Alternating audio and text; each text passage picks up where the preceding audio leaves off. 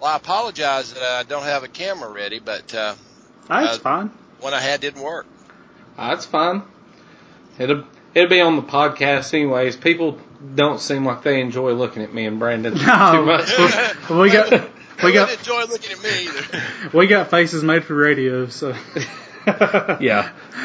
Maybe you could put up pictures of uh, of uh, models for all three of us, Hey, there we, We go. could do that.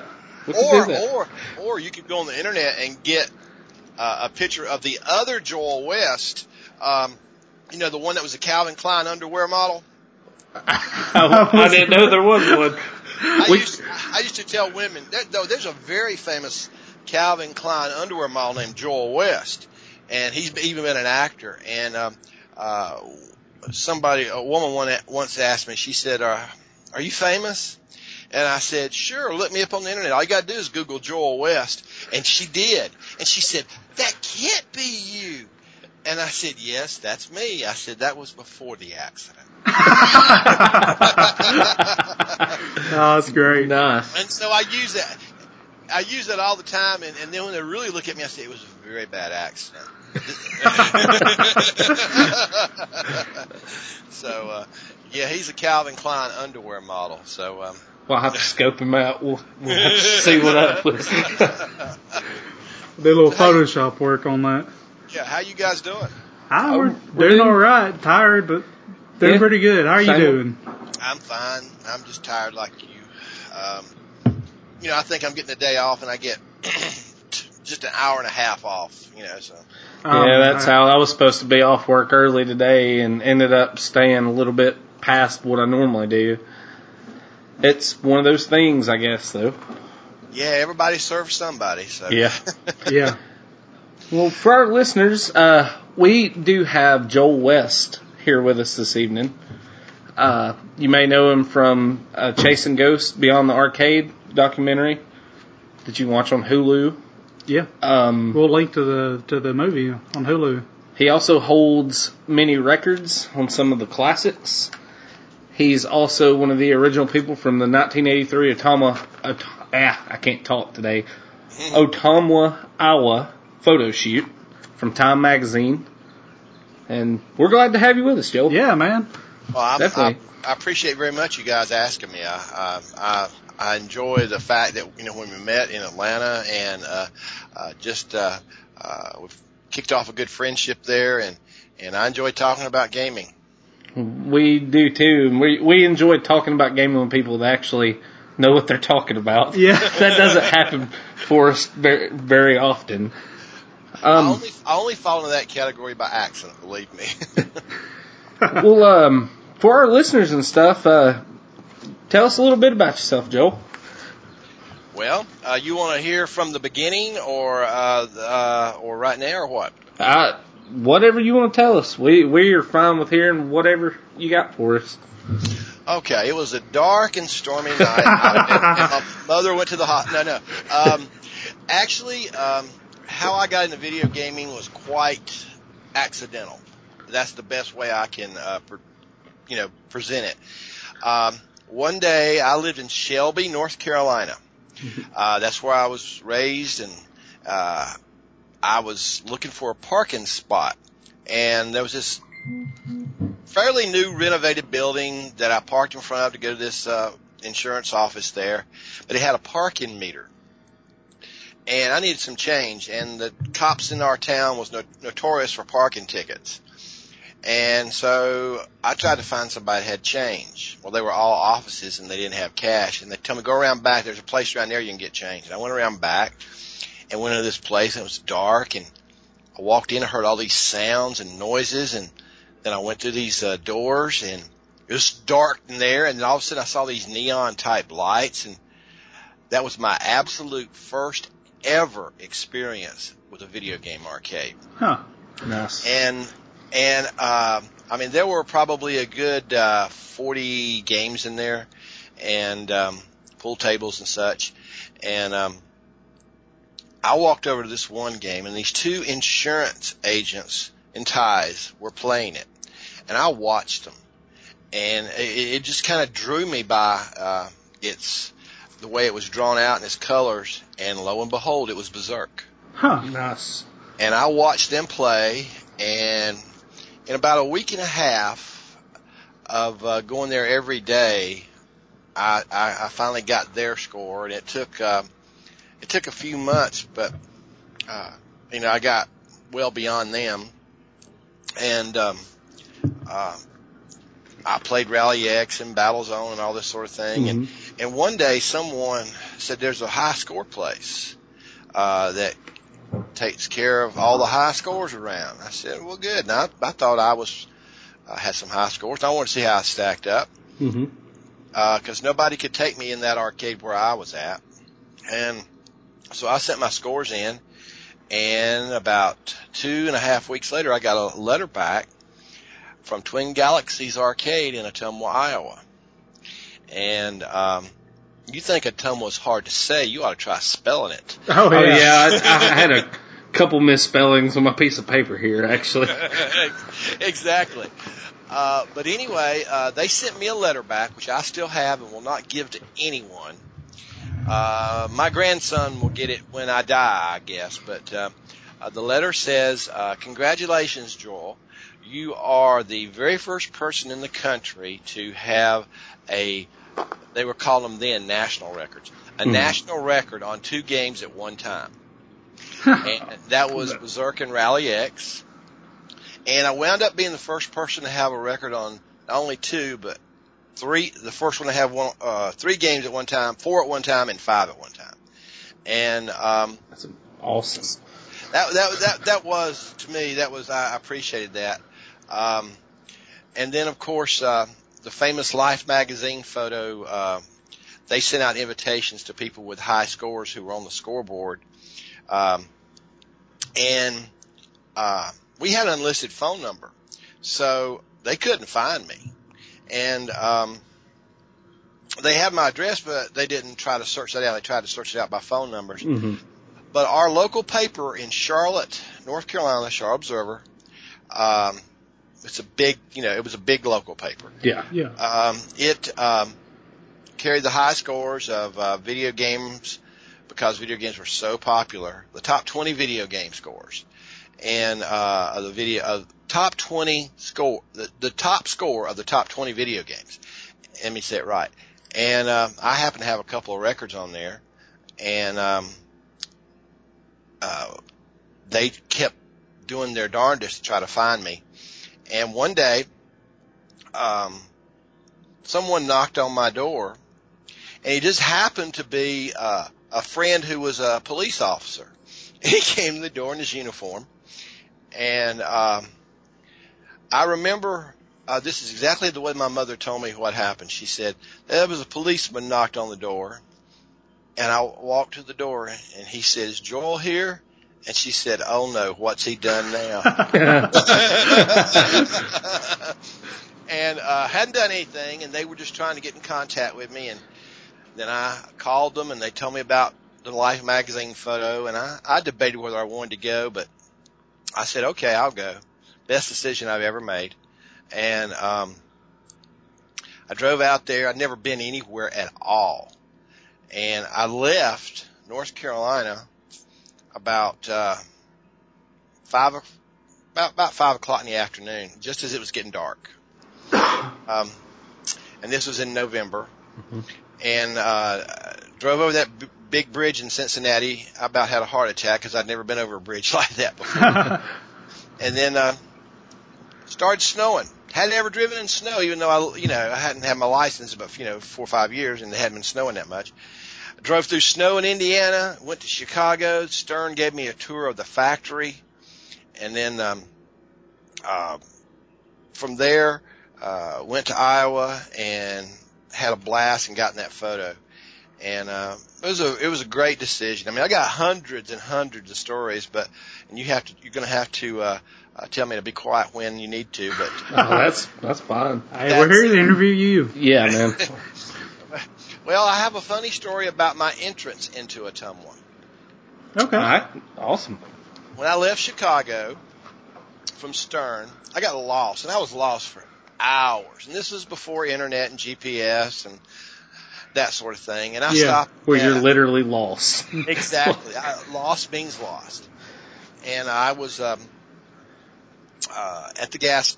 I stopped at a gas station because I knew I needed some gas and some brake fluid, and they pumped your gas there then, Mm. okay? like they do in Pennsylvania now. It was kind of a law, okay? And um, um, I asked the guy to check my brakes. He said, "You low on brake fluid." He said, "But I ain't got any brake fluid. But I can put some water in there. It'd do about the same thing." I said, "No, don't you put water." in I was I wasn't that stupid, okay? Yeah. And uh, he was just trying to, I don't know, do something to me, I guess. I drove uh, again and got lost some more in Chicago, but finally I got out of there. And um, as I was coming into Ottumwa, uh, my brakes were gone. They were totally gone. I had a leak in the cylinder. Okay. And, uh, uh, oh, in the line, excuse me, not the cylinder. And I, I come into this little SO gas station in Ottumwa, Iowa. And, um, I had a sponsor who was going to pay me once I got there for the trip if I wore their t-shirts. And, um, I didn't, I, I didn't have like but eight dollars on me. And, um, so I traded the guy at the gas station to work on my car. I traded him a car jack, a basketball, a gas can, and eight dollars to fix my brakes. Now, he, he gave me all of it back when I came back with the the thirty eight dollars or whatever it was I needed. It was cheap back then uh, to fix it, and he gave it all back to me except you know the eight dollars. But um, he held it in, uh, uh, I guess, like a pawnbroker would, you know. Yeah. And um, when I got to Ottumwa, when I got to the arcade there in Ottumwa, uh, it was a very hectic place, and um, Walter Day took me around and introduced me to a few people, and then he went around this corner and he introduced me to Mark Robichek. Mark, he said, and this is what he said. He said, Mark Robichek is the slow bullets berserk champion. And I said, what? He said, yeah, there's another version of berserk. He said, you're, you're playing, uh, uh, another version, uh, the fast bullets version. He plays the slow bullets version. I said, really? He said, I want to see you two play and see what happens. I'd never played the game, didn't know what it did, uh, none of that stuff. Yeah. And so I started uh, playing, and Mark was better at it, of course. And the world record was like 98,000. He got like 93, but I got 88, so that wasn't bad for not knowing how to play the game. Right. Yeah, definitely not. But Mark kind of got a little smug after the whole thing on camera. I didn't really appreciate that. and so when the event was over, this is on a Saturday when this happened. When the event was over on Sunday night and everyone was heading back to their plane or, or, or car on Monday morning, I stayed over in Ottumwa for one more day. And before that day was over with, I had the world record on slow bullets. nice. I beat his score by 22,000 points. Oh, Holy wow. That's a Completely blowout. eclipsed it, man. That's excellent. So th- that is some of my Tumwa stories. Uh, I had never been experienced to the, uh, that area is full of of uh, meditators. Okay, uh, transcendental medit- meditators. Uh, the people who uh, uh, the Beatles, you know, eventually became transcendental meditators. Yeah. Some stars are like Jim Carrey and so on and so forth. Anyway, um, Walter came downstairs after our game, my game with Mark, and I was flustered because of the, you know, that's the first time I'd ever been beaten, but it wasn't on Yeah. fast bullets, it was on slow bullet. And, um, Walter said, you know, I was upstairs meditating, and as I left my body, I could see this game down here. I looked through the ceiling and I could see you two playing and struggling, and I'm thinking to myself, my God, what have I gotten myself into? but it was a good experience, and I enjoyed it, and um, uh, I'm just so blessed to have been there for that weekend. So, go ahead and ask me about anything else. It was a pretty faithful, faithful event. You know, that's definitely one of those once in a lifetime deals. Yeah. That's if I had awesome. not, if I had not gone that weekend there, there, I know of no other opportunity that would have ex- presented itself. I, I had seen in the uh, the Chasing Ghosts documentary that you mapped out all sixty was it sixty four thousand rooms in Berserk. I was wanting to know how you went ab- went about that. Like, did you figure out the mathematics behind it, or you just like went Well- one room at a time and plotted out?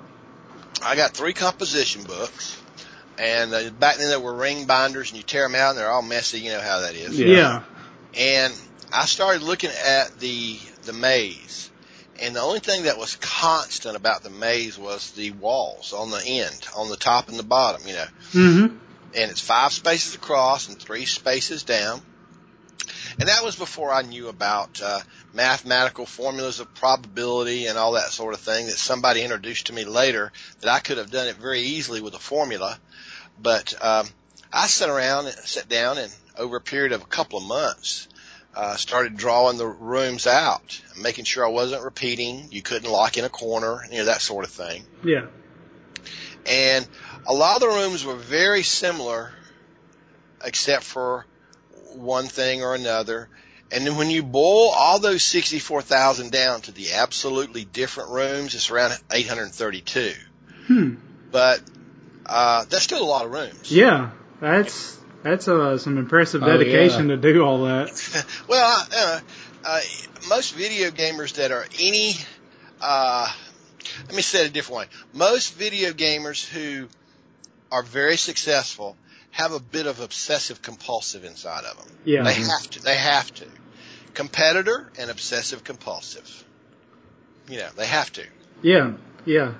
Um, I don't think I, I know a lot of people that we, you know, everybody gives us crap pretty much for being almost thirty and still loving video games. And I just Almost 30. yeah, a lot of people just I don't think though, you know, a lot of people just don't really take into consideration how competitive gaming actually is when you Yeah. get down to it. Yeah, one nuance here or there is, is totally different.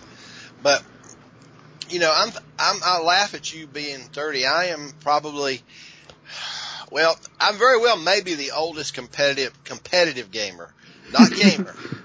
but I may very well be the oldest competitive gamer going right now. Um, there are a couple people who are older than me, feel younger, um, uh, then a couple of more, and then there's definitely some more in pinball. Uh, but pinball are different people altogether. Okay, I'm going to put that on a Yeah, t-shirt. yeah. Pinball people are totally different people than video games. Yeah, I agree. I know a bunch of people that play pinball that they won't touch a video game. Just Yeah. like It's it's two opposite end of the spectrum for them. That's right. But I was the first video gamer to also hold a pinball record, and I still hold that record today. Oh, that's awesome. Do you remember the movie Rocky Three? I do. You remember when his brother-in-law Paulie was drunk and he walked in the arcade and he threw the liquor bottle at the Rocky pinball machine? Yes. When I saw that movie, and I've always been a Rocky fan, I set out to get that world record, and I still hold it today. Oh, that is awesome. that is awesome. and not uh, about four months ago, five months ago, um, Walter Day and I were at a show up in Philadelphia, a card show, not not a video game event, but a, a trading card show. hmm And I got Walter in the car. I said, "We're going somewhere." He said, "Okay." It was after it was over, and I drove him all around Philadelphia because he didn't know it, but I was lost. Mhm. But uh, I, I, I knew ex- eventually where I was going, and we went to the very house that um, Rocky jumped over the steps when he started his run, and then we went up to the steps and went both went to the top of the steps. I actually seen the picture you had Oh. posted on Facebook of the To be there, being there. Walter Day was such, you know, such an awesome thing for me because even though he's he's a very great friend now, and we talk about every day, sometimes a couple times a day, um, I still cannot get over the iconishness. I don't know if that's a word, but I just made it uh, of what he, how he appears, how he is. Yeah. You know, uh, I respect him in that respect uh, immensely. I Yeah, Walter. like, What little we talked and met him in Atlanta, he seemed like he was a really, really awesome individual. yeah. He Like, is. he's there for the gamers. You know, that's one of the main things. Like, you know, you see in all the documentaries he does and stuff. He just uh, he's not in it for money or fame or any of that at all. He's in it because he cares about the people who enjoy doing it. Yeah. You know, You're exactly right. I could tell you stories about him that he would um, um, have someone uh, get a hold of me and break my arm if I did. But um, I can tell you stories about him how he is so immensely sacrificial uh, and has been for years at his own detriment uh, to do things for people. yeah. Now, there's plenty of people who try to take advantage of him, but I'm uh, sure Well, no, no, no, let me let me rephrase that. There are not plenty, plenty. There are a few that try to take advantage of him, but most people respect him. But um, most all that trading card stuff um, until uh, Mr. Eric Tesler came along was totally out of his pocket, and um, people would uh, um, send him a message. Uh, do a card for me, do a card for me. And he would look at the situation and do it. And, and a box of cards was around 50 bucks. And he never asked, asked them for a penny and most people would never volunteer a penny. Huh. No, But yet they wanted him to mail that box of cards to, them, to him after he did it, which was another postage fee. So, Oh yeah, Yeah. it's uh, easily ten dollars to ship something like that. oh yeah. yeah, so, um, yeah, he's a very self-sacrificial man. And, um, um, you know, people have a kind of the wrong idea of Billy Mitchell because of the movie King of Kong. I yeah Yeah. yeah. That We was- were wanting to talk about that some way. I don't. We didn't want to talk just a ton about Billy because we know how you know everybody's Yeah, he's that that's the one they're curious about. But Mm-hmm. Oh, it's fine. but, but just like Walter, you know, though, like when we met Billy, he was awesome. That Yeah. and that's been the single most question that everybody we've talked to coming back from Atlanta's asked us. They're like, "Oh my God, is Billy Mitchell really the big a hole that they pursue?" And I'm like, "No, not at all, man." I was like, he was really cool. yeah. Like he was awesome to talk to. You know, I mean, when he's not going to the animal shelter buying kittens to take them out back and shoot them behind his house, he's really a pretty, he's really a pretty nice guy. You know? Um, you know, he, he does he does have that one thing he likes to do, but you know, let's not tell everybody. It's just between you and us. Yeah. yeah, yeah. But um, uh, he uh, um, he's a family man. He's got uh, uh, a total of three kids. Uh, two, one's in college, one's in high school, and If he actually, out of it. he said something about one of his. uh He asked us where we were from. He said one of his daughters. I think it was his daughter. Some somebody went to University of Alabama.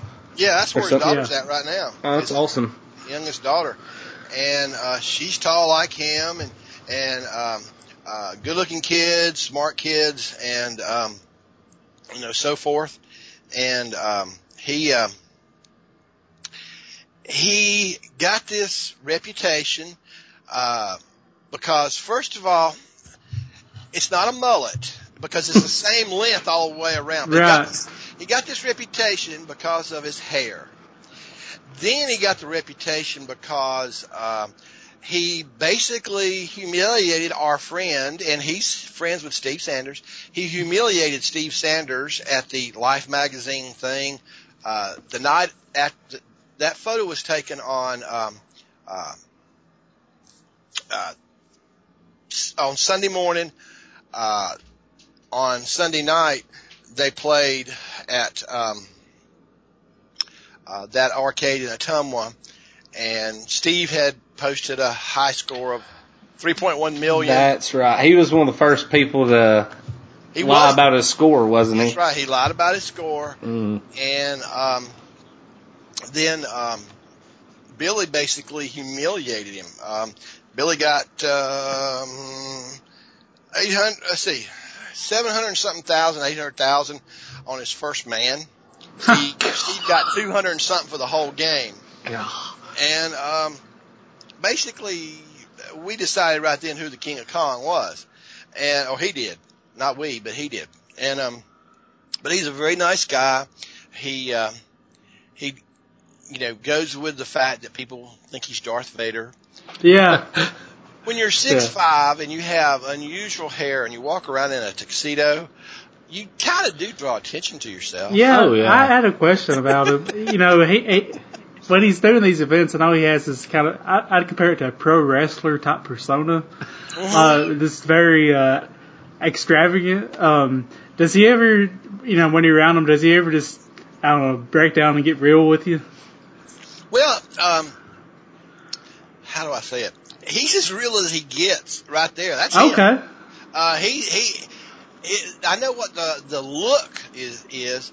I've only seen him out of his, um, uh, suit, uh, maybe three times in all the years I've ever seen him. Huh. I mean, he didn't really start to suit until about 1999, but, uh, you know, since then about three times. Um, two times, uh, he was in shorts and it just blew me away, uh, because he wasn't in a suit. And one time I can't discuss because I'm still trying to erase that from my mind. So,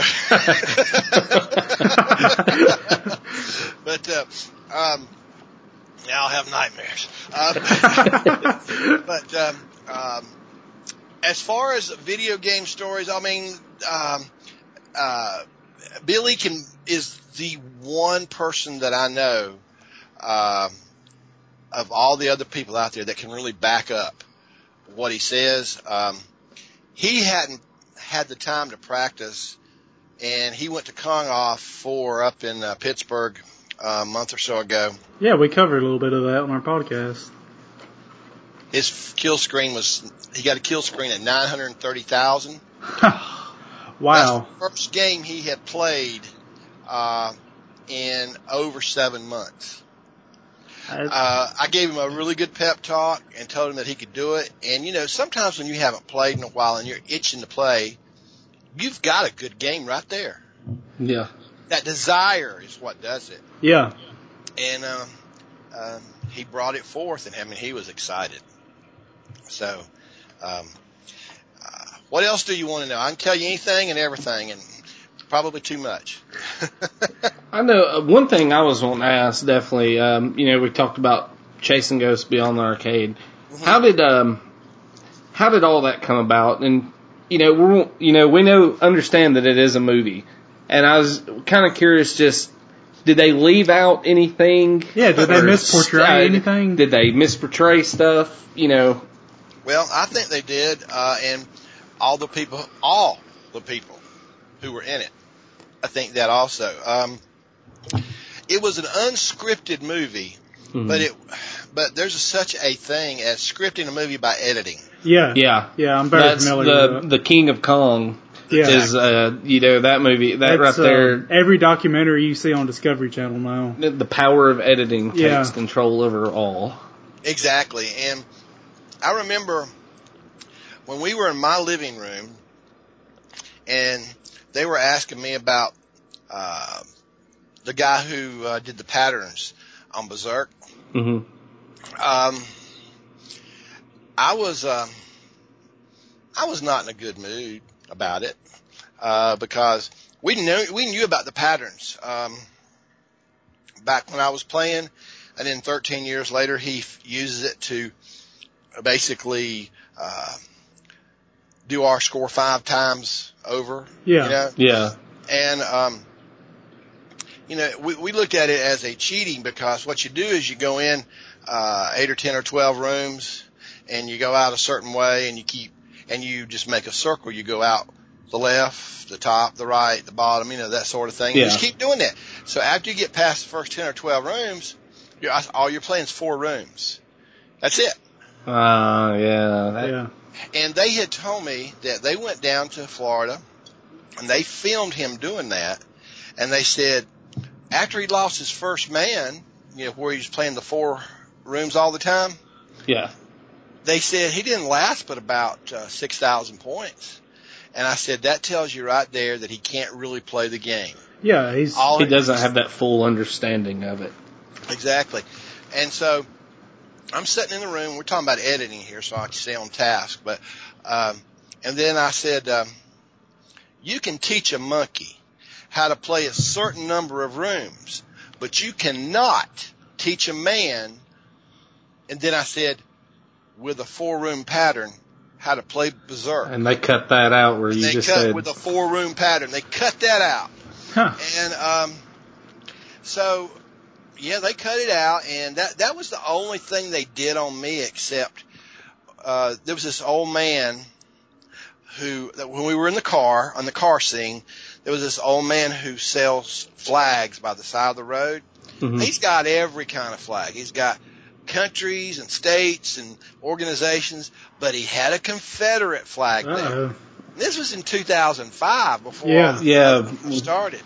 And they wanted to stop and film me standing beside the Confederate flag. And I said, absolutely not. I said, I know what you're trying to do. I said, this area, everybody gets along, we're peaceable, and you're not kind of stereotype us. yeah. And the director did not like that at all. And um, but you know, um, what can I say? But uh, I, I knew that uh, he would have that bent, and he would try to go for it. Um, and so I didn't let him. But other people didn't quite follow, didn't quite have that knowledge. Um, uh, Steve Sanders repeated something that uh, uh, was said to him one time by Billy Mitchell, and they t- they, they told him they wouldn't uh, tape it. They just want to know what he said, but they kept the camera running and the mic on. And Oh. Uh, where is it where he f bombs? yeah, yeah, yeah, and he was he was you know he's a Sunday school teacher now. yeah. and um, I, he is also an attorney. And I said, Steve, why didn't you know that they were going to lie to you? and and they tried to make Bingo look ridiculous. And remember when they they were filming Billy Mitchell through this bathroom win through his bathroom door, they were playing that uh, that song. Um, what uh, was it? Uh, but you know about you know when he was combing his hair, trying to make him look stupid, and Yeah, yeah. Yeah, yeah.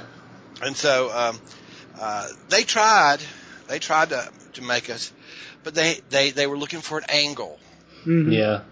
But the real story was a whole lot more interesting than what they were trying to portray. Um, they could have just sat us down and talked to us like this, and and uh, and got a wealth of information. But Yeah. they were they had the camera on me within um, I would say two minutes to three minutes from the time they walked in my front door. Wow. Ah, boy. Not even giving you any breathing room whatsoever. No, as as a matter of fact, they had it on before we even had sat down uh, and ranged the chairs and everything. But um,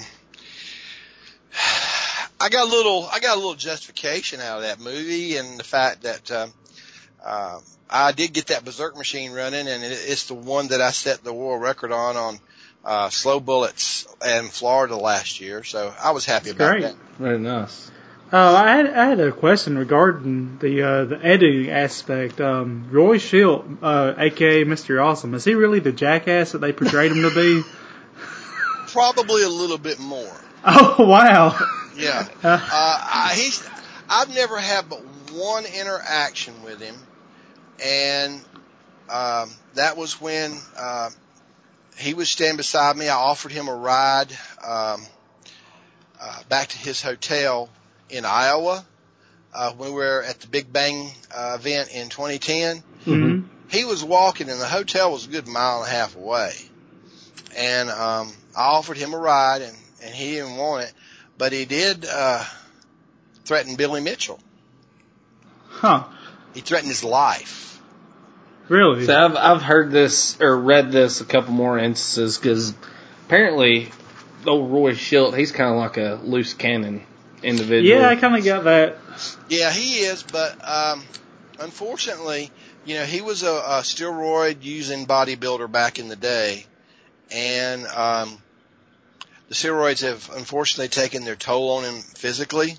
We, me and Brandon actually seen a Yeah. video while we were doing research for everything. We seen a video of him doing some sort of bodybuilding thing from like a few months ago, and he looked rough. Yeah. Oh yeah, yeah, yeah. Bad. He, he, he's probably uh, about the same size as Walter Day, and Walter's not unhealthy. Yeah. Walter's just little. Yeah, Okay. Um, and probably he wouldn't he wouldn't appreciate that word a little. Walter is uh, a uh, and I don't want to use petite. That's girly. So Walter's not a not the biggest man in the world. How's that? He's got a small not- frame. There Yeah, you go. yeah. There you go. Thank you. Yeah, and um, so, um, but Roy used to be, uh, you know, bigger than you guys. hmm You know. yeah. I've And- seen some of the old pictures where he was hulked Yeah. up pretty Yeah, big. when we were uh, watching some of those YouTube videos he was on, you know, I, when I saw the documentary, I kind of disliked him, and then after watching some of the stuff he's put out recently, I kind of just felt bad for him. Like, seemed just mentally unstable. Like, Well, there was something he said in the Chasing Ghost movie that's always haunted me. Um, you know, anybody who tries to get attention like that, whether it's a video gamer, Charlie Sheen, or or whomever, there's always a reason they do it. But I think that I've never heard it put so succinctly as Roy Shildt did it in Chasing Ghost. They uh, they asked him. They said, uh, "Why do you play video games?" And he said, because it makes me special. yeah, That's it right there. Because he has, we all have a need to be special. oh yeah, And he saw that, that as his only avenue of being special. huh? So I feel sorry for him for that. Yeah, yeah, Yeah. that's yeah. That's After I, rough. I, I seen past the the editing and the in the story narrative of Chasing Ghosts, that's what I got out of it. I just kind of just felt bad for the guy. Yeah, exactly. Exactly. So who else? Who else we going to talk about? um, Um, I was wondering, uh, or wondering, you know, in the documentary depicts uh, your your relationship with Ron Bailey and how you know he started out kind of like a mentor, and then you ended up rivals at a certain point. Is uh is that rivalry still there today at all, or No, no, he he no longer plays video games, Ah. and um, he's approaching uh, 80 years old. But um, uh, actually, um, I was his mentor, uh, not he mine. Um, he saw me in the arcade, and I taught him how to play Berserk. oh, ah okay, And um, very nice. so he kind of came across the other way in the documentary. yeah, I guess it did. But I taught him how to play because I already had a score of a little over 30,000 at the time. hmm and um, I taught him to play, and um, so there was nobody that was close to me at all, anywhere, and I was kind of bored, and uh, I stopped playing for a good nine months, and um, one day he, uh, after he had learned to play, you know, I, I taught him how to play, and I just kind of uh, left it. One day he contacted me and said that uh, uh, he was getting close to my score, and and and uh, two days later he overtook it, and so that started the rivalry. And and you know we were good friends through the rivalry, but um, um, we uh, he, he he actually I'm probably I don't I don't believe in jinxes, but if there could be one, I'm about to do it.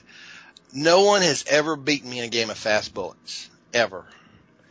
Uh, they may have taken my score when I wasn't playing them, but if I played them, you know, Head on, head on. head on, they never have beaten me. And um, so uh, he was all he was always frustrated about that. But uh, but he did set, as, as far as I'm concerned, he played the greatest game of fast bullets anyone's ever played to this point. Nice. Just remember I said that. to Oh this yeah, to this point. Yeah, and uh, Walter Day was a witness to that game, and uh, he document Walter Day even documents the play in um, his first book, Video Game World Records and Pinball. oh, I'm gonna have to check that out. Yeah, I've got it right here, and um, uh, uh, it's it's a great book to have. A lot of people purchased the book because of, you know, looking for their name in it. Mhm. The first um, uh, four fifths of the book, and it's a thick book, uh, are scores from that era. But the last 200 pages are the story of probably the first uh, 15 years or so. I, I would say 10, 15 years Mhm. of, of video gaming since you know it started in 81, 82. and it's a tremendous story. I mean, I was there, and I teared up at the end. That's how good. That's how good that read is. Wow. Yeah, and um, so I'm very. Um, Walter's a very good writer. He wrote the he wrote that story, and uh, he's a very good writer. I'm definitely going to check that out. I didn't know he had written a book. Oh yeah, yeah. And there's a, I think there's a volume two, but I'm, I'm, um, I, I don't have it, but uh, uh, it would be more of the more modern era games, I would assume. But um, he, uh, he's a very good writer. Hmm.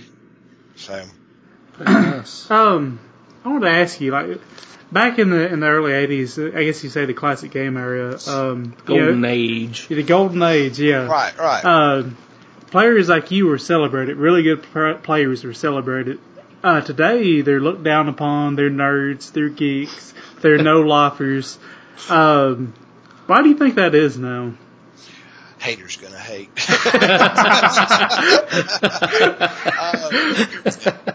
I, I don't know. Uh, I mean, I have been. It's been said to me so many times. Uh, you're how old and you still play video games? there's, there's this one woman who who was a neighbor, and I never will forget it. Um, one of her uh, relatives or kids looked me up and said, "He's famous. He plays video games." And she looked at me the next time she saw me and she said, "They looked you up on that internet and they showed me you." And you, you, you play V, how she said, video games? And I said, yes, I do. And, um, so, uh, this is what I tell people when they make that statement and they've got any intelligence at all. I didn't talk to her, but this, is, this is what I tell people. Um, and it's mostly a wife of a married man I'm telling this to. And this is, anybody can use this they want because it's true and it's common sense and it works. Um, you take a man that has a hobby and he's not sitting there in front of the TV like a couch potato all the time. I mean, if he is, you know where he's at, but you don't usually want him where he's at. Yeah. Mhm. You want him doing something. Okay, if he gets up and starts doing something, he'll either, uh, you know, work out in the shop in the garage, and he'll buy tools and and have this, you know, nice collection of tools, which is fine, and then all that's very much needed. Yeah. Uh, but he'll invest himself in his garage, or he could be a bowler and he's gone a lot, and sometimes that involves gambling or, or drinking and things that women don't, you know, want, and rightly so. And um, that he could be a golfer. Now that's an expensive hobby. Yes, it is. Yes. Big That- time. That is a big, big time expensive ho- hobby. So if he doesn't uh, gamble and golf, and he doesn't um, uh, drink, uh, you know, to excess, um, what other hobby can he do that you know if he's doing it, he's at home. You, he can do it with his kids. He can do it with his wife. He can do it with his family, and it's really not that expensive. Right. It's video gaming. Yeah, just the other night I'd uh, hooked up the old Sega Genesis and was playing that with my stepson, one of his friends, and you know they, they're used to all these newer games. They started playing uh, NBA Jam on the Genesis, and they said that's their favorite game now. Like th- this, these old games are just so fun for them. Exactly. These, I am. I'm not a fan of of 95% of the newer games because of of all the um, the violence hmm hmm uh, that are in the games. Um, I know Berserk is a f- basically a first person shooter, but uh, Call of Duty and Berserk are quite different. I'm not Oh yeah, Oh, yeah. you're not Yeah. running around killing other human beings or nothing like that. You're killing robots. Exactly. No, uh, I don't believe that you should, uh, you know, have a game where humanoids are killing humanoids. Um, now there was an old game called Boot Hill was with a gunfight, but you know, it's it it was so hokey, but yet fun Yeah. that, that it wasn't gonna, you know, inspire someone to go out and do this Yeah.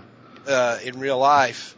Um, there's plenty of argument uh, for and against that kind of video game, but um, and it's not going to affect everybody. But the small percentage of people that it would affect is apparently not worth it because of all the damage they can do. But yeah.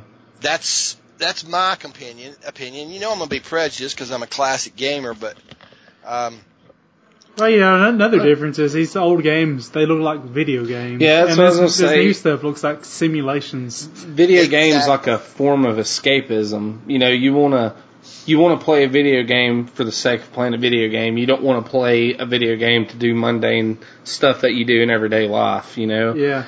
Right, exactly. And um, so, um, you know, that's my take on, excuse me, on the games. But um, I don't know where I started with this, but um, um, what's your next question? I know, um, you know, the panel we've seen you and Billy do at a Southern Fried Game Room Mhm. Expo. Um, I'd you were, love to get a copy of that, by the way. I've been trying to get a copy, but I can't get anybody to get back with me. I've got, I've got about a minute and a half filmed of it before my phone crapped out on me. Oh man, Sitting there, I was trying to film it, and my phone died. I'd forgot the night before to charge it like a idiot, but um, you were talking about you love the the stories from the road and traveling, you know, with these other guys like Billy and Walter. Like, what Right. what's one of your favorite favorite on the road stories that you could tell us? Well, um, I've got many of those too. I'm, I'm full of stories. I'm full of a lot of things, but I'm definitely full of stories too. Um, one of my favorite ones happened right there in Atlanta where we were together the night before uh, that panel. Mhm. Um, we walked in. Now you, you remember Billy is in his white suit, Yeah. his Yeah. white tux, his American flag tie, and his red vest. Walter's in his striped referee shirt.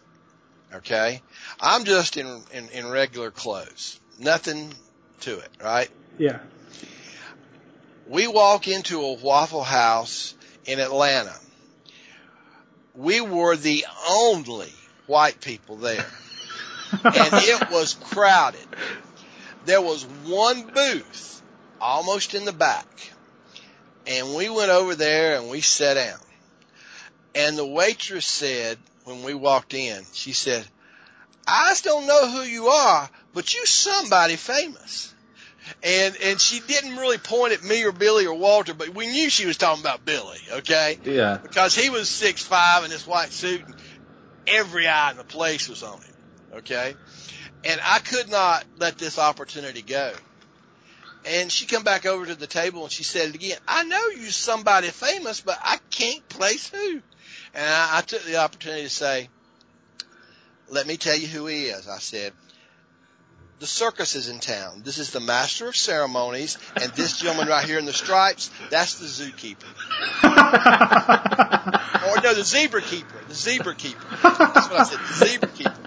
And, and she said, really, the circus? I said, yes. I said, "Oh, why don't you come up to the circus tomorrow when you get off work? We'll get, we'll, we'll get you in. And eventually, eventually I gave her a card before it was that so she knew who we were, but I let, I let that go. And everybody was coming over, you're with the circus? You're with the circus? And every time we go to a town now, and they're dressed up like that, I do that same line. So, um, oh, that's one of the stories on the road, but I'll tell you one more if we got time. Yeah, go. we got- yeah, we got we're, time. we got plenty of time. Okay. All right. We went, and in, in two and a half weeks, we're going back there. Uh, but we went to Banning, California, uh, in January of this year. Now, Banning, California is where the big pinball, uh, museum is, Mhm. and also, uh, they've got several hundred video games, but they have probably twice as many pinballs. And they they renovated a big factory out there, and I mean they've got like uh, I don't know, it's close to 20 acres. Okay, so big place. Wow. Dang. They got picnic grounds. They got cooking place. They got, I mean, they can be self sufficient there with every. You, you don't have to go anywhere. They've got everything except hotel rooms. Okay, Huh. Wow. and so um, we went out there and um, to, to the banning event, and we had a wonderful time. And Sunday morning, I had to take one of our fellows to the airport in Los Angeles. Well, Banning is in the middle of the desert. Have you ever heard of Palm Springs, California? Yeah. Well, it's about 26 miles west of Palm Springs. That's the nearest thing to it. Oh, And it's a small town, maybe 10, 12,000, but there's nothing else until you get close to LA. And I had to take him to the airport for like a uh, 6 a.m. flight. Uh, so I got up and drove him all the way to LA. I didn't know it was 107 miles. Ooh. It was 107 miles to LA. So I made him drive while I slept because he's the one going on the plane. He can sleep on the plane. oh yeah. Yeah. I got there, let him out. Then I went over to the beach and um, um, I watched the sunrise. And I had me a good time just sitting there watching sunrise at a beach in LA, you know. Yeah. And um, uh, that's probably my favorite place to go. But um, anyway, uh, not because I know stuff around there, just because of all the television shows I've watched from LA, you know. Yeah. Yeah. And uh, I used to watch. Now it tells you this tells you how old I am, but I used to watch shows like Dragnet and Adam Twelve and all this sort of thing. So I know I know about the streets in the area and all that, uh, and Rockford Files and so forth. You know. Yeah. Mm. All right. So I go back to the hotel after letting him out of the plane and seeing the sunrise. And I go into the room and I'm rooming with Walter and Walter's meditating. You don't disturb Walter while he's meditating.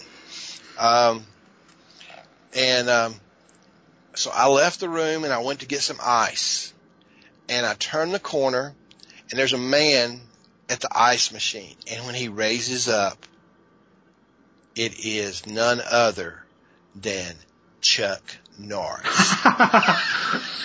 Oh my gosh. now it's 8.05 in the morning. It was Chuck Norris. Oh my god. And, and I said, the earth just exploded. yeah, exactly, exactly. And I look and I say, uh, well, Mr. Norris, it's an honor to meet you. I mean, it just came out, you know. I was looking for something more intelligent to say, like, you know, I'm glad I didn't say, you want to fight? Yeah. we wouldn't be having this interview now.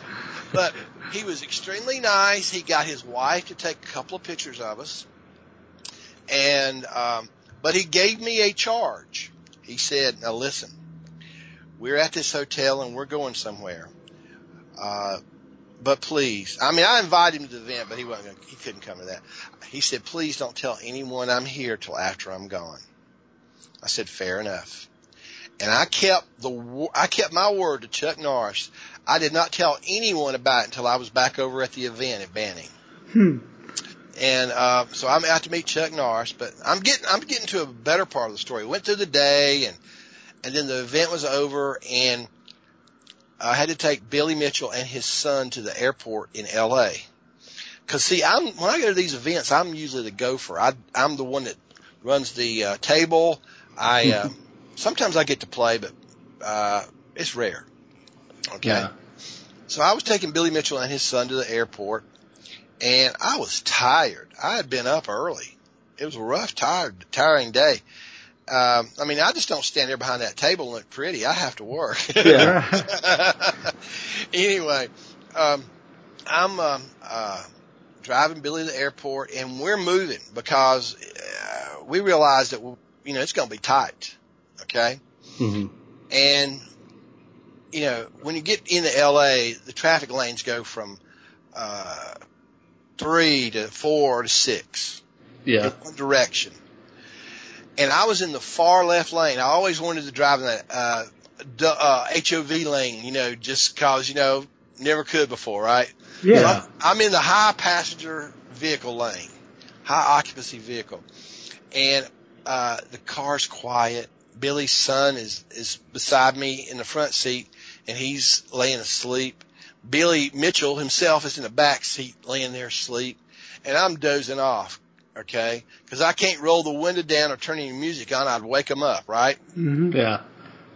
and I'm dozing and I'm weaving and I'm fighting and I'm pinching my leg and trying to keep myself awake and I'm struggling.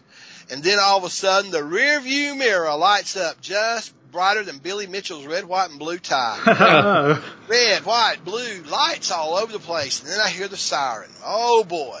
I look down at the speedometer. I'm going 84 miles an hour Mm.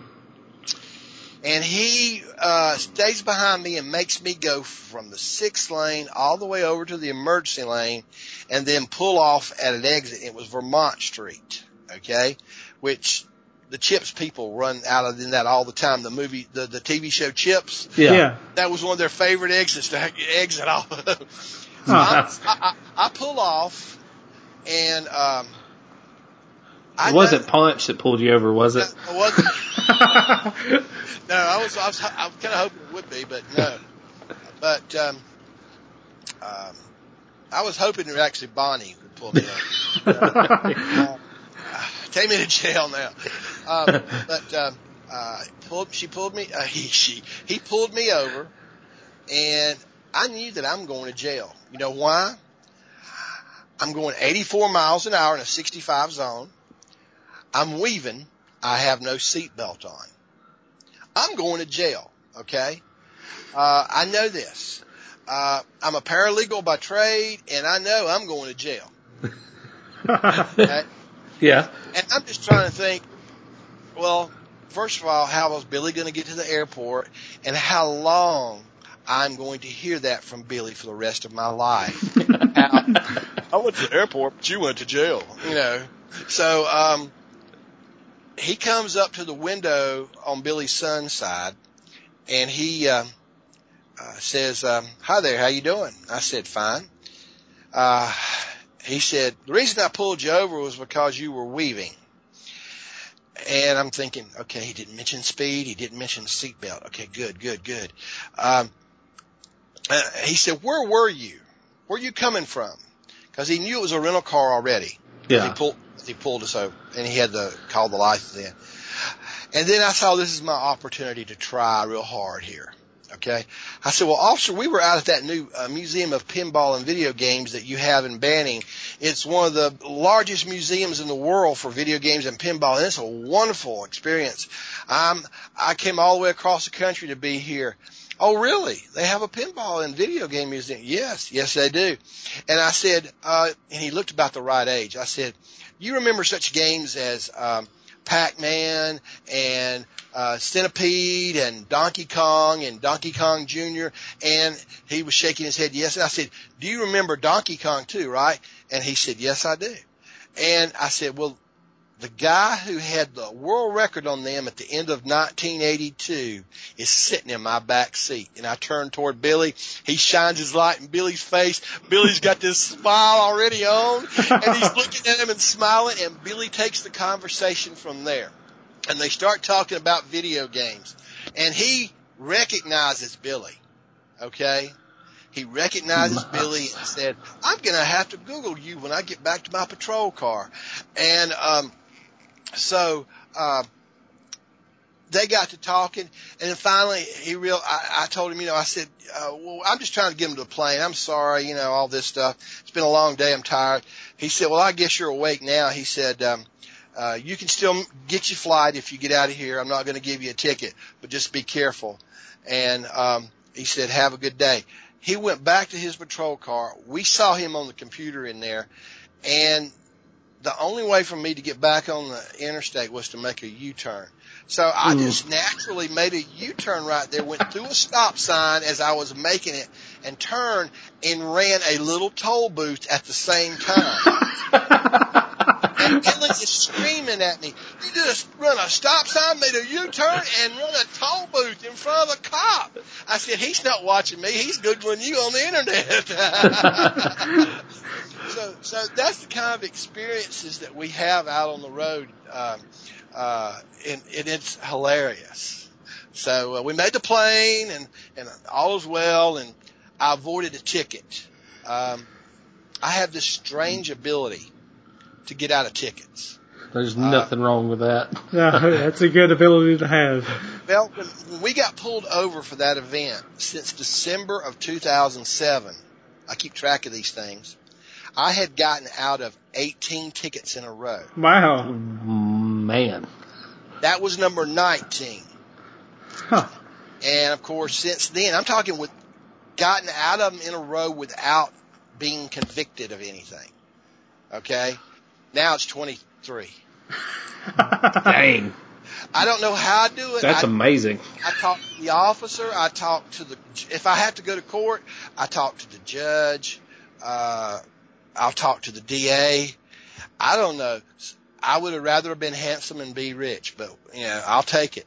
Yeah. Oh, definitely. so, I just landed my first one not too long ago, so I don't I don't have that ability. how fast? I was doing 72 in a 55. Mm, I was running late for I, at the time I was taking college courses at night, and uh, I was working about two hours away from where we live now toward Mississippi, and I was running late one evening trying to get home to go to class, and a state trooper popped me about ten Have you- miles from where I needed to be. have you got out of it? Have you had to go to court yet? Oh yeah, I've done paid the ticket and everything. I just went ahead and paid it online. Hey, I've always had the most luck just being as honest and open as I can with them. I usually I you know, am, they're I like, just- you know how fast you were going? Yes, sir, I was speeding. And I get out of it more often than not when that happens. But Well, What? uh, if you if you get another ticket, uh, don't pay it. Uh, at this point, you need to either ask an attorney to help you to reduce it because if you get another ticket, they'll really pop hit your insurance. You'll pop it. yeah. So uh, I think it's what three years usually that they monitor something like that. Yeah, Mhm. it's it's three. So um, uh, just be careful of that. But that was an amazing and fun ticket I got out of. But there was one more that I got out of too when I was taking uh, some courses at a college about four years ago. hmm I was going down the new four lane road that led right to the college, and it's 65 speed limit, right? Yeah. Well, I was going a little crazy one day, and I was running late just like you were, and except I was doing 88 miles an hour, and I passed this unmarked highway patrolman. Mm. He uh, pulled me over. I knew again I was going to jail. Okay, we, we might do an interview one day from jail for me. and we can and, do uh, that. I I was um, um, I was uh, uh, I pulled over and he ran up to the car and he was fussing at me. He said, "If I wasn't late for court right now, I'd take you to jail." He said, "You better slow down." And he ran back to his car and I said, "Thank you, Jesus." no kidding. that was that was a very close call, very close call. So, uh, uh, what else you want? I, I'll, I'll give you anything you need. Um. Okay. got, and if you got too much, I understand that. Well, one thing I just don't know, uh, you know, everybody knows some of your favorites, the Berserk, Pole Position Two, uh, Battle Zone, stuff like that. You know, what's what's some of your other favorite games outside of the? Well, I got about The ones- seven. I got about seven games I play for uh, seriousness, and, and anything else I play is just for fun. Mhm. Um, Berserk fast bullets, Berserk slow bullets, and Frenzy are serious. So is Rally X, uh, Battle Zone, which which Battle Zone was. Uh, I don't play it anymore because it hurts my back to bend over and look Yeah, the to periscope. look into the Yeah. Periscope. But uh, pole position two and pole position itself um, are the ones I play serious. Uh, I'm sitting right now. If I have my camera working, you could see that I have all those games here except a battle zone. And um, I don't have a battle zone because, like I say, it's just too painful uh, to bend over into that periscope. But um, anyway, um, those are the ones I play for seriousness, and Mhm. uh, uh, I love playing a game called Chicken Shift.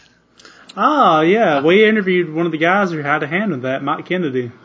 Yeah, I love I love playing that game. Now that's just for fun. I really just love playing it because of the name. Yeah, But but, but it is a it is a cute you know funny uh, game, and um, I I enjoy mostly any racing game uh, that I don't have to compete on. Mhm. Yeah. I like playing Turbo. I was once fifth in the world on Turbo.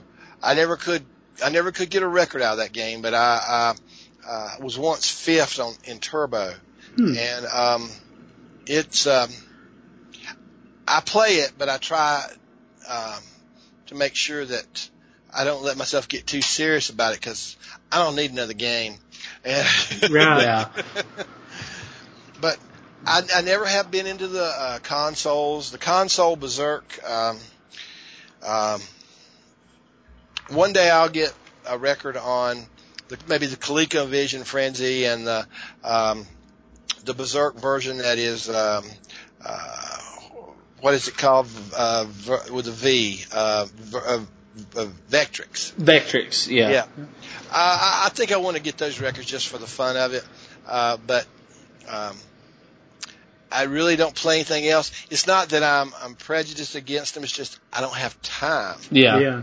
You know? You're already invested in those games. It, it takes a lot to like, you know, it takes a lot of time to invest in a game, especially Yeah. to learn it in and out, you know, and all that. Yeah. And if I'm going to really play it a lot, I do want to learn it. hmm I, Yeah. I don't want to, um, you know, haphazardly. That's why I don't ever play in these, um, uh, you know, 10 game tournaments where you play a little bit of this and play a little bit of that and play a little bit of the other. Yeah. I don't play in those because um, uh, I, that's not what I'm known for. Now there are people who are great players of such games like that. Um, you know, Donald Donald Hayes, Steve Wagner. Uh, those are uh, amazing people who can do things like that. But that that's not for me. That's more like the decathlon in the Olympics. Yeah. Yeah. And you know, Bruce Jenner won the decathlon, and I'm afraid that if I got good at all those games, I wouldn't want to turn into Bruce Jenner. no. so, Uh, that Definitely brings- not. see how my mind works. Yeah. I don't. I understand that completely, though. That brings me to a question. Slippery um, slope. You know, retro gaming's making a big comeback. Is there any like uh, new retro style games that you've seen or played that have kind of piqued your interest, maybe in, in a new record or anything like that? There's one game that uh, does interest me, and that's Geometry Wars. Oh, I love Geometry Wars. Yeah, uh, I don't know why. It, it, to me, it's kind of a an asteroids type of berserk to me. I don't know why, but um, I, I I like that game. I, that's just uh, that's just a cool game. I think. Oh, I haven't played that one yet. I'll check that Oh, out. Geometry Wars is excellent. You'll like it. Oh yeah, there is one other game that uh, I really enjoy. I have some of the main. I have one of the main records that it has. Uh, it's called Prop Cycle. I think I've seen. Isn't this the arcade cabinet where you actually ride a bicycle? Exactly. Exactly. Nice. You got a huge 50 something inch screen in front of you. You have a fan blowing on you and you're riding a bicycle because what you're doing on the screen is you're riding a uh, bicycle powered hang glider and you're Nice. popping balloons. Huh. And uh, I mean, it's a that is a great game. Um, I had an old boss that uh, one time mentioned that that was a um, a game that he liked. I looked it up because I'd never heard of it, and um, I wanted to uh, impress him because he was telling me how great he was, and I really didn't want to impress him, but you know what I'm saying. Yeah.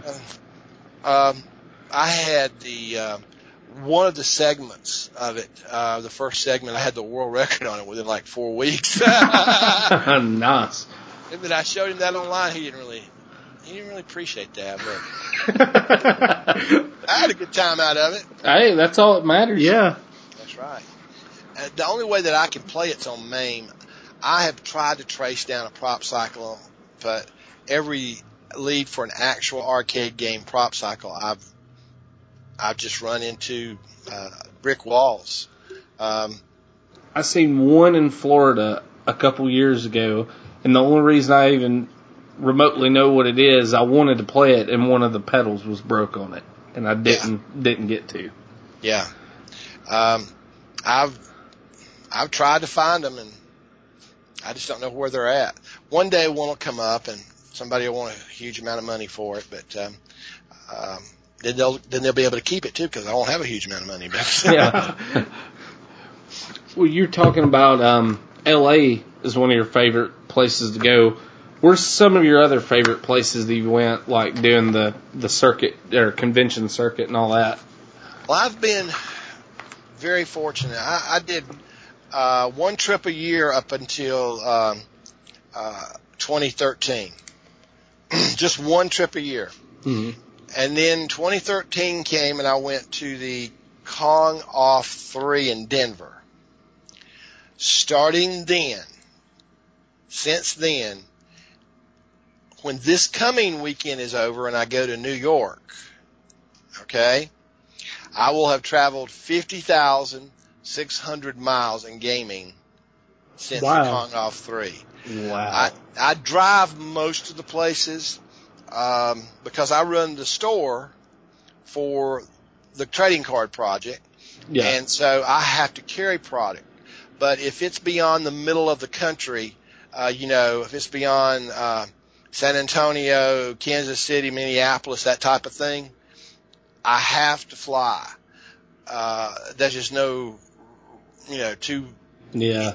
choices of that.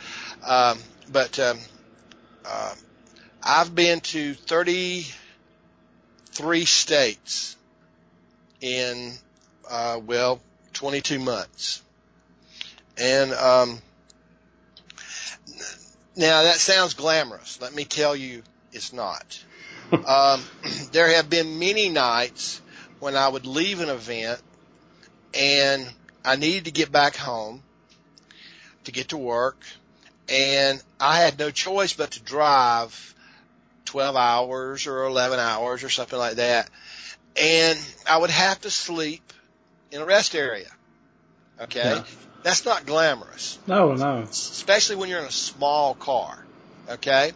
So, um, you know, I've, I, I've only flown maybe, um, five or six times in the two years and um, the rest of it is just all driving. I enjoy going to Cincinnati to um, uh, Kerry Cheney's arcade, the, the the place Retro Arcade.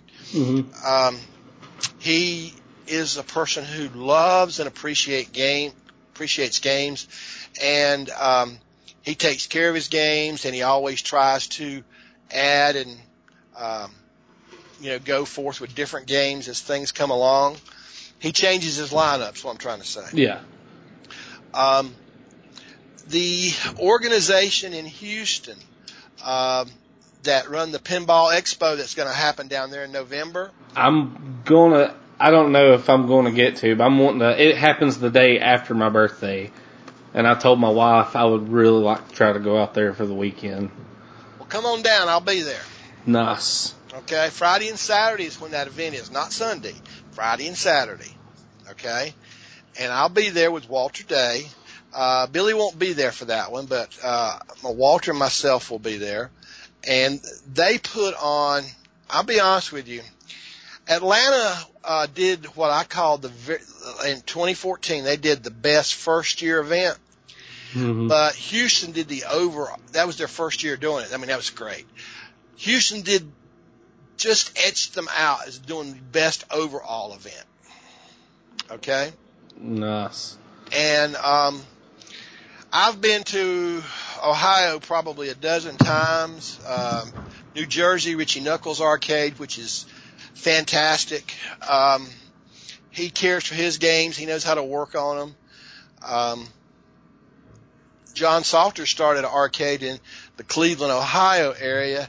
But the sad thing is, is that um, be honest with you, I don't. Uh, I don't know of many good arcades in the South, and that that, that really bothers me. Yeah, We don't I mean, have any in Alabama. The one that we do have, it's uh, we're we're in in Cullman, which is like dead center North Alabama, Yeah, and in Huntsville they have uh, is it Game Galaxy? Is Game Galaxy. Game Galaxy, and they're going out of business right now. They're selling Oh. everything off. Oh no. No, Yeah. that's literally, and it was a really cool setup. They have about forty to fifty arcade units, um, like twenty pinball machines. They got all the classics covered, you know, but they had it where you can pay ten dollars for the day, and they had everything set to free play. Yeah, You that's know, how and- most arcades do it now. I know um, they're they're selling their stuff off as we speak. Yeah, they're moving back up to Tennessee. They're moving up to Tennessee. Yeah, Well, uh, the, the the reason that I think the Southern Fried Gaming Show is so successful in Atlanta is because, like I say, there's not any arcades around here. right. But Um, in in Chicago area, there are at least three good arcades. You know? yeah. Yeah, uh, Lyle and I actually starting a uh, small. Um, we were trying to start a small convention ourselves, Good Old Game Fest. We are starting really small at first, but because there's there's nothing like that here in Alabama, so we would like to get something similar to the Southern Fried Game. Yeah, Gamer start off Expo small here and in go Alabama. big. We're uh, September 26th in our hometown. We're doing a called Good Old Game Fest. We're gonna have a few arcades, um, some consoles, a few tournaments, prizes hooked up. You know, we're try- like Brandon said, we're starting small because they don't. Alabama doesn't have like a classic gaming convention at all, and you know, figure North somebody ought to start one. Yeah, North Carolina had a kind of a, uh Comic Con type thing a year and a half ago uh, over in Goldsboro on the other side of Raleigh, but um, th- there's nothing that I know of. I, don't- I know of no arcade anywhere. Period. Uh, In Mm. North Carolina, um, I think there's one. There may be one out on the Outer Banks near Kitty Hawk, but I mean that's eight and a half hours away. Oh yeah, that's a little bit out of pocket to go do some Yeah, random gaming at. Yeah, exactly. So, um, uh, yeah. It's sad that Chuck E. Cheese is about the only place I can go get an arcade fix at. Yeah. I know. Uh, there are some collectors though around the country that are doing nothing but hoarding games. I know probably of four to five right now that the people have two hundred to two thousand games. Wow. Why Man. they're hoarding them, I do not know. Uh, there was one guy who found uh, 80 something games in his uncle's farm in uh, Kansas that he inherited. Huh. Yeah, they were Wow. they had been played in 30 something years, but they were there. That's something. Yeah. We we actually talked about the hoarding thing a little bit earlier. Like I I collect a lot for the the old console systems because I mean you know that was my first exposure yeah, to video yeah. game of course and uh there's certain games I want now. Uh, you know I I'm a collector I guess but I play the games I buy. You know they just they don't just sit on the shelf generally but a lot of the games I want now that are two and three hundred dollar games, you know, some of the game stores we hang around, there's people that are in there that have four and five copies of said game, yeah. bragging about it, and I'm just kind of like, well, man, I'm not trying to be a jerk, but you're the reason I've got to pay two or three hundred dollars to get this one game. You Mhm. know, Exactly. Exactly. it just it aggravates me to Oh, no uh, end. and and righteously so. So, um, um, but I love video gaming, and um, there are, like you said, some things happening. It's like um, classics are rebounding, and of course they're not making the machines anymore. Yeah. Yeah, But you know, and consoles are coming with it. I expect uh, from the things that I know and some things I can't talk about, but I expect, from what I know, that over the next uh, year to year and a half, that there'll be many more festivals and uh, gaming events and weekend events and and they're now even starting to include some of us in comic cons. Yeah. Nice.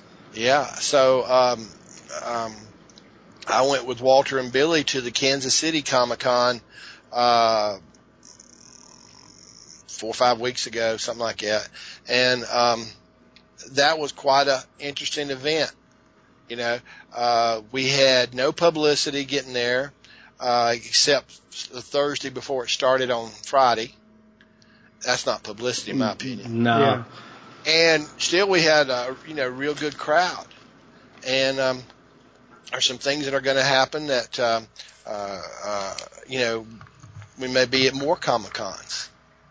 So Great. That'd be awesome. yeah, and um, I'm trying to get in shape right now, physically, to do a 100 hour no sleep gaming marathon of Frenzy. I'm glad you brought that up because I've been pointing to Brandon on my piece of paper. That was the next thing I was going to ask you is about your attempt to do the longevity record. Right, right. Um, there are many things that um, um, go into choosing a place to do it, hmm and um, I it's it's not a hundred percent. Well, yes, it is. It's a hundred percent because he said I could have whatever I wanted. Um, uh, Jace Hall has offered me to, to let me do it at his studios in Hollywood, California, and uh, I think of all the places in the country, and with the excellent staff they have there, that that would be the best place for me to do it. It Mhm. would get it would get a successful uh, attempt, great exposure, Yeah. and um, because see, I think that classic gaming deserves uh, to be um, um, heralded and, and brought back. And if I could do something that would gain it some exposure, hmm to gain it some notoriety, uh, I'm all for that. You know? Yeah. Yeah.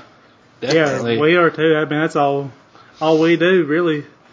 Um, I mean, the longest I've ever gone is 52 hours, but uh, I'm trying, like I say, I'm trying to physically get in shape right now, and uh, because it's not the game so much that will um, do me in, it would be my body. yeah. Okay, I am 55 years old. Okay, and um, I'm actually, if you really look at it, I'm closer to 56 than I am 55. By the time I do it, I will almost be 56. And um, as far as the game of Frenzy, it has a glitch in it. Um, it'll let you win an extra man every 3,000 points, hmm but it has a glitch that there's only so much RAM available on that chip. yeah. Yeah. And if for some reason you get to the uh, fourth row of men, which is um, going to be around uh, number 98, when the extra man buzzer goes off, the bullets or your man will freeze. Oh, Not the robots, but Mm. the bull- your bullets and your man. Now I've learned to. It's a very hard process, but I've learned to learn how to negotiate it. hmm I'm not saying that you know I've learned it. I am an expert, but I have negotiated through it. Um, the most men anyone's ever gotten was like 120 something, until I got 147 not long ago. huh. But um, Frenzy also, if you get, um, I, I what I did was I learned how to get through it, and um, I uh, played to where uh, if you get you know 253 men on some games, it starts over. hmm Yeah. Um, uh, not 253, but 257. Uh, I got um, 257 and the game, you lose all your men, but the game doesn't start over. You keep the score. So, uh, if I did it at Jace Hall's place in uh, Hollywood, I want a second frenzy machine there because if a 30 something year old machine breaks down, I don't want that the reason to stop if my body's still willing to go. Yeah. Uh, I would do the second quarter record. second Instead- machine. Uh, yeah, uh, yeah. In other words, continue playing. I, I will have played 100x hours, but I will have done it on two quarter drops instead of one. Right now, the longest record is 85 hours and 16 minutes um, on a classic video game. And my friend John Salter has that, but I aggravate him about it all the time because he takes he took about eight sleep breaks during that 85 hours, and he slept he, for uh, you know 30 minutes to an hour each Mhm. time because his game Armor Attack will allow him to build up a thousand plus men. Yeah. so it gives you the time to sacrifice the men and continue to be able to continue going. Yeah, because uh, Frenzy will only let you, uh, uh, uh, you know, build up the number of men I said, but you can lose a man every seven seconds.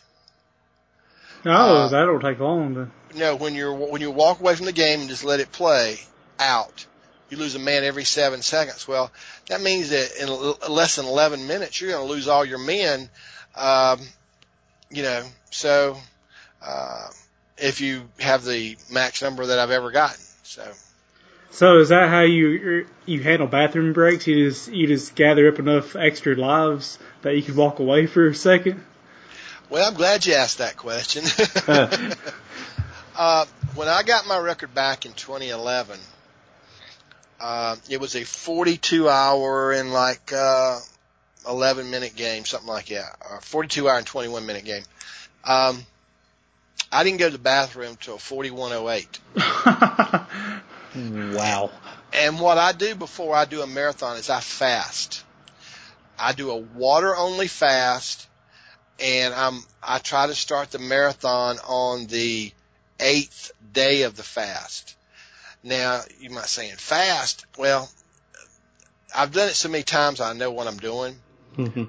Uh, but if you do a water only fast, you're not hungry after day five. Period. Huh. You're just not hungry. You can smell the most delicious steak and you don't want it. I mean, your brain smells it, but you're not hungry. Yeah. And so I do a water only fast and I get myself in that situation. And your stomach is usually empty by day eight or nine. Totally. Yeah. So, so I've learned how to facilitate that and drink some uh, tepid water uh, around day six and seven, so it make sure it is. And so I am, I am, I am clean as a whistle when I start my game, and I just keep myself minimally hydrated so that, um, you know, I don't die. yeah. So I'm not hungry, and uh, I'm hydrated, and I'm not going to die, and I can focus. And so the bathroom breaks come at a minimum. Um, and I have experimented with, how do I say this? Things that will help me with that. Yeah. Bottles. Bottles, exactly. Reservoirs. Reservoirs, yeah. Portable reservoirs, yes. So, How do you go into? I mean, I'm sure the fasting and everything goes with it, but how do you mentally go in to prepare yourself for such a feat like that? You just got to become one with the machine, pretty much, right? Well, yeah, and a lot of people say, well, what does that mean? What does that mean? That means that you have to uh, really not allow yourself an out. Uh, you're going to do this and you're going to do this no matter what. Now, I have uh, probably tried marathoning, I don't know, 20, 24 different times, something like that. I've successfully gone over 40 hours 12 times. I've only gone over 50 once. Okay. But I've gone over 30, uh, uh, well, let's say I've gone over 20, uh, you know, probably another six or seven times, uh, as well. So, um, I just tell myself I've got to do it. I'm going to do it. I am going to do it. And I play music that I want to hear inside my headphones. And sometimes people will come by and they have permission to pinch me, beat me, uh, whatever they need to do to keep me awake. But I do not do caffeine because it might get you up, but you come you come down pretty soon. You crash Yeah. harder. Yeah. Yeah. So um, don't do caffeine. So Good that's word. how I prepare. That's how I prepare myself. I tell myself I'm going to do it. I'm got to do it. You know. Nice. Usually it involves time off and some sort of expense to to do it, and so you know you just don't set yourself up like that and then incur a loss if you can help it. Very nice. Well, um, it's starting to get kind of late here. I know it's even later for you. Um, so I guess we need to start kind of wrapping this up. Okay. Um, I did have one one more question I wanted to ask you. If there is one lesson or moral that you could take away from the arcade, what would that be? Wow, that's a good question. Um, I don't know if I can put it in a phrase, but I can tell you that it's taught me uh, to be more accepting of different people. It's taught me to uh, try harder when I didn't think I could anymore. Uh, it's taught me that people can get around and have fun without, uh, you know, spending a lot of money or or or getting high. Uh, and the arcade community has brought me probably 99% of the friends I have today. So it's been a good experience for me. I'm, I'm blessed to have been able to uh, be in video gaming. Period. So uh, the moral of the story is is that um, uh, they're good people here, and it's taught me some good uh, good traits that that carry me through life. That's great. Nice. Yeah. Well, did you have any any final questions? I'm looking over here. Um, I, mean, it's a basic one, but if you could say anything to anybody that's coming up and wanting to be a competitor in the classic games, what would the the main thing you would tell them be? Uh, don't be negative. Uh, be persistent. Uh, enjoy what you find something you enjoy, and if you really want to compete, um, it doesn't necessarily have to be for a world record. You can win a tournament. You Mhm. can just enjoy the game. You could just be the uh, uh, somebody who keeps up with one of your friends. Um, think about what you're doing, have fun with it, and don't let ne- negativity set in. There are there are some people who let ne- negativity set in, and all they do is whine when they don't get a score. Oh, that just annoys me. Yeah. Yeah. And, and um, you didn't get the score because you hadn't gotten good enough yet. That's probably yeah, bad. that's that's one of the biggest lessons I've been trying to to convey to my to my stepson and my daughter is um you know don't make excuses learn to accept when you've lost and try to learn from that loss because you never get better if you don't Learning from a loss will help you win later on. That's right. Uh, I do have a phrase that probably kind of applies to this that is very soon going to be on a t-shirt, by the way. Um, practice to your weakness so you can play to your strength. That's what you signed on my copy of Berzerk. That's right. That's right. So good. So, uh, That's the truth, though. I Yeah. mean, you don't you don't know what your weaknesses are until you suffer that first loss. You know, that's right. yeah I've, I've learned It's far more from my it. losses in life than from my gains oh yeah, That's most true. definitely. That's probably a life lesson for all of us. Exactly. So, Joel, we are we're so thankful you took the Yes. time out of your schedule to sit down with us. not Uh, a problem. I enjoyed it. We're very appreciative. And we'd we'd probably like to have you. I mean, probably we'd definitely like to have you back on again later on if you'd be up for it. Maybe do a do a catch up, yeah see how things are. Okay, well, you, you name it, we'll do it. Uh, uh, you know, we seem to have a matter of logistics, or I did, but now that we are here, uh, it's really fun and definitely want to do it again. Yeah. Is there any chance you're going to be at the next Southern Fried Game Room Expo? Oh, I'm sure I will be. Yes, I enjoyed that tremendously. Then I'm pretty sure we're going to see you there. Yeah, I've already been looking at booking us a hotel room ahead of time, like just in case. Well, um, um, the thing in Houston uh, is coming up, and and um, if the weekend works correctly, there's one in there's an event in Jacksonville the first weekend in June. Uh, but um, I'm trying to think of. I wish there was something other than just Atlanta. Um, but I don't really know of anything, and I wish there was. Well, maybe if Yeah. maybe if good old Game Fest ends up being a bigger deal next year, maybe we can get you down here with us for a weekend. Hey, that sounds great. You let you let Yeah. me know. That'd be cool. And um, um, I, I have thoroughly enjoyed this, fellas. Probably one of the most enjoyable interviews I've ever had. Well, thank you. Well, thank you. You're you're definitely one of our favorite interviewees. Is that is that a word? yeah. It is. It is. It is now. Yeah. Good deal. Uh, yeah, we'll be we'll be throwing this up on uh, Friday.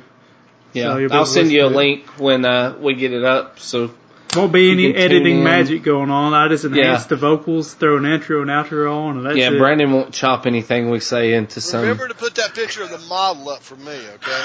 Okay. We'll do that. We'll. I'll make a note. We'll definitely make sure it happens. yeah, I'll be in New Jersey. Uh, I'll be getting to New Jersey Friday night, and um, uh, I say New York, but uh, you know, New Jersey, New York, it's the same. Yeah, It's same difference. yeah. One big old traffic mess. Doesn't matter what side of the river you're on, you know. Right. So, thank y'all guys very much. All right, thank you, Joel, and be safe in your journeys, man. Appreciate it. All right. Talk to you later. All right. bye. Bye bye. Bye bye.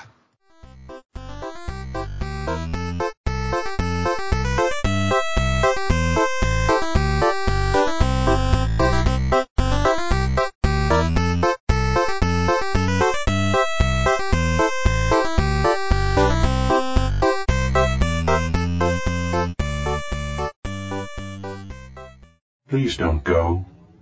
The drones need you. They look up to you.